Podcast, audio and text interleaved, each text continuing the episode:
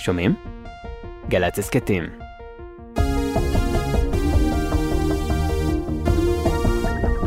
עוד עליהם שוב. אני לא חושב, אבל אני צריך להבין אה, גם את המצב שלהם, נורית, גם מצבם לא טוב וזה בלשון המעטה. אה, הזכרתם את המכות שהם קיבלו ואת ההתנהלות שלהם, אה, מה שנקרא הרצף הבכיר של הג'יהאד האיסלאמי כן. נפגע אנושות וחוסל, ולכן יש לזה משמעות, אבל בואו נדבר על עוד דברים שאנחנו שומעים מגורמים מדיניים כאן בישראל. הם מדברים על כך שהמגעים להפסקת האש נמשכים, הם כן נמשכים המגעים הללו, ללא אישור של העברת חד עדנאן לגופתו, אבל אומרים אין אין פתרון כרגע, והערכות די הגיוניות הן שיגיע מטח תגובה על החיסול הלילה, mm-hmm. כך שזה המקום שבו אנחנו נמצאים כרגע בכל מה שקשור להפסקת אש. זאת אומרת, אמר uh, חבר הכנסת אלמוג כהן, לא נאפשר מטח uh, סיום, אבל אתה אומר, בעצם בישראל עדיין כן נערכים uh, לאפשרות שיהיה מטח שהוא מטח תגובה על, על אותו סיכול בלילה של ראש מערך הרקטות. בהחלט נורית, ואני גם יכול להגיד לך עוד דבר אחד לגבי העניין הזה. גם אתמול בערב, כאשר אה, הדיווחים על אה, אה, מגעים להפסקת אש כבר היו מאוד ברורים, ובישראל כבר קיבלו את המסרים האלה ממצרים, בישראל היו מוכנים גם אז לאיזשהו מטח סיום, כמו שאנחנו מכירים, כן. אבל בגבולות הסביר. המטח שהיה בלילה היה הרבה יותר אה, חזק ועוצמתי ממה שציפו כאן בישראל, והייתה הבנה שאי אפשר לעבור לסדר היום על העניין הזה, והחיסול שהיה מונח על השולחן הוצא לפועל הלילה בעקבות אותו מטח אה, של הג'יהאד האיסלאמי. אוקיי, okay, עכשיו, התייחסות לנושא של להפסיק את הסיכולים הממוקדים ספציפית עכשיו, זה גם עולה מהדיווחים ברשתות הערביות, לזה יש התייחסות מפי גורמים מדיניים? תראי, הם לא מתייחסים לנקודה הזאת ספציפית, אבל בואו ננסה רגע להבין בין השורות, או לפחות מהדברים שאנחנו שומעים באופן פומבי, הרי כבר הבנו מההתחלה שצה"ל וישראל אומרים שהשיגו את המטרות של המבצע הזה בחיסולם של אותם שלושה בכירים. לכאורה ישראל אומרת, אין לנו עוד עניין לחסל עוד. הלילה, החיסול הנוסף הזה של אותו מפקד של המערך הרקטי של, של הג'יהאד, כן. בא בעקבות כאמור המטח הזה. אז אני חושב, אם אני צריך להבין בין השורות, ישראל לא תגיד שהיא מוותרת על הסיכולים הממוקדים, רק תגיד, אנחנו את המטרות שלנו השגנו. לא תראו, לא יקרה כלום, ותמיד זה חוזר למשפט הזה. מה שנקרא, שקט יענה בשקט. ובזה נסיים. יניר קוזין, כתבנו המדיני, תודה רבה. תודה רבה נורית. שלושה ימים שחקלאי הדרום, חקלאי העוטף, לא יכולים, או יכולים באופן מאוד מוגבל, להגיע לשדות. אנחנו עם שייקה שקד, חקלאי ממושב נתיב העשרה, שלום לך. שלום נורית ושלום למאזינים שלנו. מה שלומכם? תאר קצת מה קורה בשעות האחרונות אצלך. שעות, כל השבוע, זה כל הימים. לא, אנחנו יודעים מה קרה בימים האחרונים, כן. אבל עכשיו, כן. בשעות האחרונות, שאתה יודע, יש איזה שקט מתוח כזה, כי מחכים לתגובה. אה, שקט אין, יש פה רעש, אתמול הייתה פה, אה, העברנו, אה, דחינו את הזיקוקים של מוצאי העצמאות לפה, mm. לעכשיו, וזה היה נהדר. אה, ככלל, מבחינת אה, ההפעלה של המשק החקלאי, אנחנו מוגבלים בצורה אה, מאוד מאוד חזקה וגדולה, ואי אפשר למשל לחממות הדרומיות שלנו שסמוכות למחסום ארז, לצד הגובל מרצועת עזה, בכלל לא יורדים לשם. אנחנו לא יודעים מה המצב שם, אם אה, מערכת המחשבים עובדת, אם המים נפתח, לא נפתח. אין לכם שום התראה אה, ביישוב עצמו? אין דרך לדעת? לא, הנקודה היא שאסור לנו לרדת. כן, לא, לא, לא, אני מבינה, אבל חיבור למערכת ההשקיה מרחוק, אה, כדי להבין, לנטר מה קורה, אתם לא יכולים לדעת? זה, זה חקלאים פרטיים, אחד mm. יש לו, אחד אין לו, כל הבנתי. אחד במערכת שיש לו.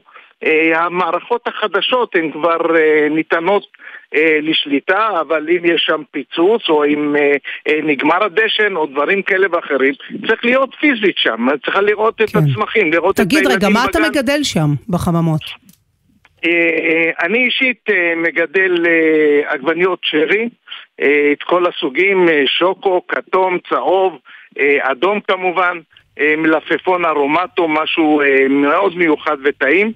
אה, ויש לנו עוד חלק שני של היישוב, החלק הצפוני יותר, ששם קצת יותר אה, אה, ניתן לרדת, כי חציו שחשוף לירי לכיוון מערב, לכיוון בית לאהיה, אסור לנו להסתובב שם. כן. והחצי השני של כיוון דרום בכלל אסור לרדת. אני מקווה שתימצא הפרצה שאפשר יהיה ככה... תגיד, מה המשמעות? מה המשמעות לעגבניות שלך ולמלפפונים אם אתה שלושה ימים לא שם ומשהו משתבש? תשמעי, עכשיו קיץ, זה לא חורף. אם את שלושה ימים לא משקה, הכל הופך... אפשר רק לדמיין, כן. נבילה ו- ולא זז. אבל קחי דברים אחרים, למשל משאית שתבוא להעמיס סחורה בכלל, שזה גם כן, יש מגבלה.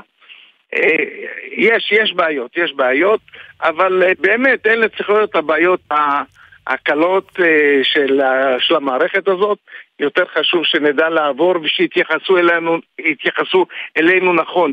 אם אני שומע, ותרשי לי ככה הערת אגב שני נושאים. אחד, אני שומע לפני שעה וחצי בערך את רוני מנליס, מי שהיה דובר צה"ל, אומר שבעצם ירי סביב עוטף עזה זה לא נחשב הפרת אש. זה מקומם אותי הדבר הזה. אתה צודק, אבל אתה הרי יודע, הנה, שמענו גם דיווח קודם מהכתב המדיני שלנו, שגורמים מדיניים אמרו אתמול, שאם התגובת, התגובה בערב לא תהיה כל כך עוצמתית, אז אפשר יהיה להתקדם לכיוון של הפסקת אש. זאת אומרת, זו, זה לא דבר חדש. מה, כשאומרים עוצמתית, למה מתכוונים? מתכוונים לעוטף עזה זה בסדר? ולתל אביב זה לא בסדר? למשל? על זה אני מתקומם. את המשוואה הזאת תקנה, תיקן השר, שר הביטחון הקודם, הוא תיקן את המשוואה הזאת. ועכשיו אנחנו חוזרים חזרה שנתיים אחורה. כן. למה? למה? זה לא צריך להיות כך.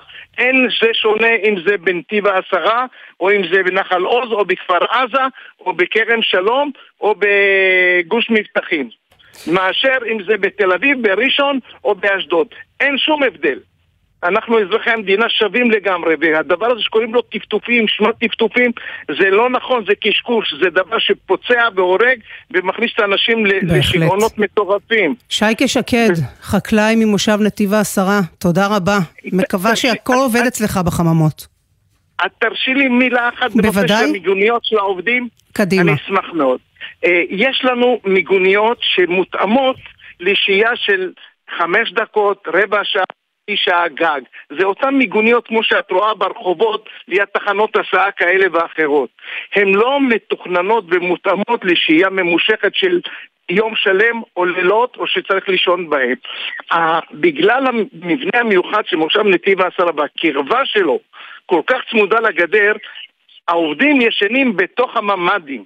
ואנחנו צריכים שיחליפו את הממ"דים האלה, שיקחו את הממ"דים מי, מי אחראי על הדבר הזה? זה, בוא נתחיל ככה, משרד הביטחון, שר האוצר, שר החקלאות, ואם תרצי גם ראש הממשלה. אבל לשנות את הדבר הזה, אנחנו קיבלנו ממ"דים, ותודה רבה, אבל הם לא מתאימים לצרכים שלנו. שמע, אני רוצה להגיד לך לעשות... בכללי שהעובדה שבאשקלון עדיין חסרים לכל כך הרבה אנשים ממ"דים, ושבשטחים החקלאיים בעוטף עזה עדיין יש מיגונים שלא מותאמים לצרכים של אנשים אחרי כל כך הרבה שנים, זה סיפור מדהים בפני עצמו. שייקי, אנחנו חייבים לסיים. אבל שיקחו את הממ"דים האלה, יפרסו אותם לאורך הרחובות בערים כמו אשקלון, אשדוד וכולי, ויתאימו ממ"דים של... שאפשר לישון בהם, למגורים. אוקיי, mm, okay, בסדר, אנחנו נמשיך את הטיפול בנושא הזה. סוגיה חשובה ביותר. שייקה שקד, חקלאי ממושב נתיב העשרה, תודה. תודה לך.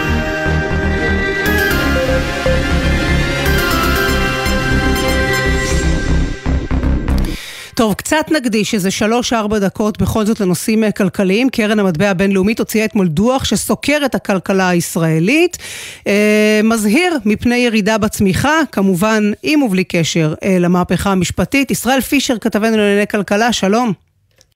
שלום נורית, צהריים טובים. כן, באמת הדוח הזה שפורסם אתמול, אם לא היה את הלחימה בעזה, הוא היה אולי פותח אה, מהדורות חדשות, אבל בישראל המציאות היא אחרת.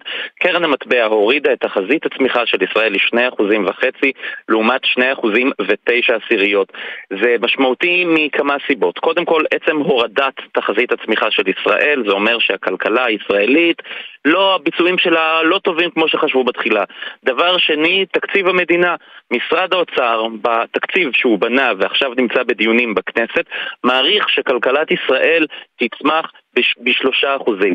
אבל אם עכשיו אנחנו רואים שקרן המטבע מעריכה שכלכלת ישראל תצמח רק בשני אחוזים וחצי, דרך אגב זה גם מה שמעריך בנק ישראל, זה אומר שהתקציב לא יספיק ויכול להיות מאוד שידרשו לעשות בו התאמות, mm-hmm. אם לא בתקציב 2023 אז בתקציב 2024, ואנחנו כבר רואים שיש אנשים בכירים באוצר שאומרים שהתקציב שעכשיו דנים בו הוא לא רלוונטי. אוקיי, okay, ועוד עניין uh, כלכלי, דיון uh, מקומם שבוצע, שהתקיים אתמול uh, בכנסת בוועדת הכספים, מקונה, מקומם מכיוון שהוא נוגע להלאמת uh, כספי ארנונה מרשויות מקומיות, אבל ראשי הרשויות שרצו לבוא להתבטא נגד הדבר הזה, פשוט לא יכלו להגיע, כי הם היו עסוקים בביטחון התושבים שלהם. נכון מאוד, אתמול אה, התעקש יושב ראש ועדת הכספים, חבר הכנסת משה גפני, לערוך דיון בכנסת בנושא קרן הארנונה. זוהי קרן שמטרתה לקחת כסף מארנונה עסקית מהרשויות המקומיות, וכדי לסבסד הקמת יחידות דיור ברשויות מקומיות אחרות. אבל בראשי הערים זועמים על עצם קיומו של הדיון אתמול, דרך אגב גם היום נערך דיון בנושא.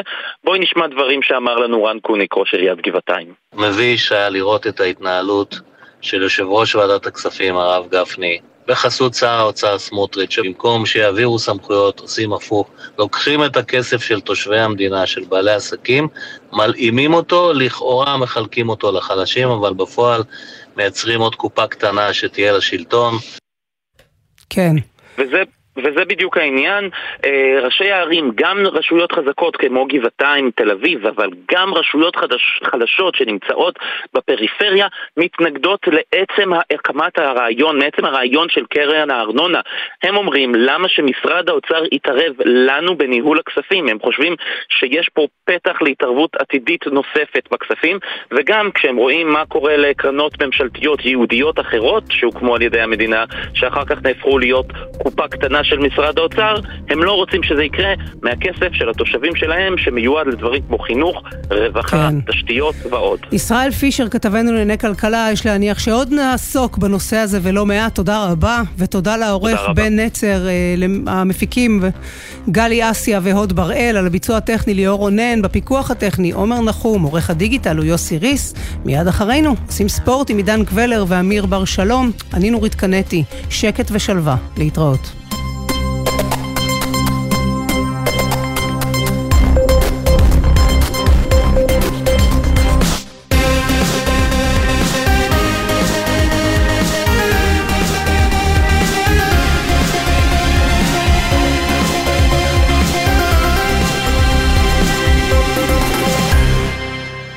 בחסות וולבו, המזמינה לימי מכירות.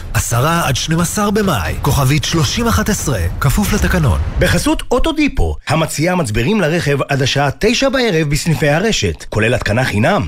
כי אין סיבה לשרוף את שישי במוסך. אוטודיפו.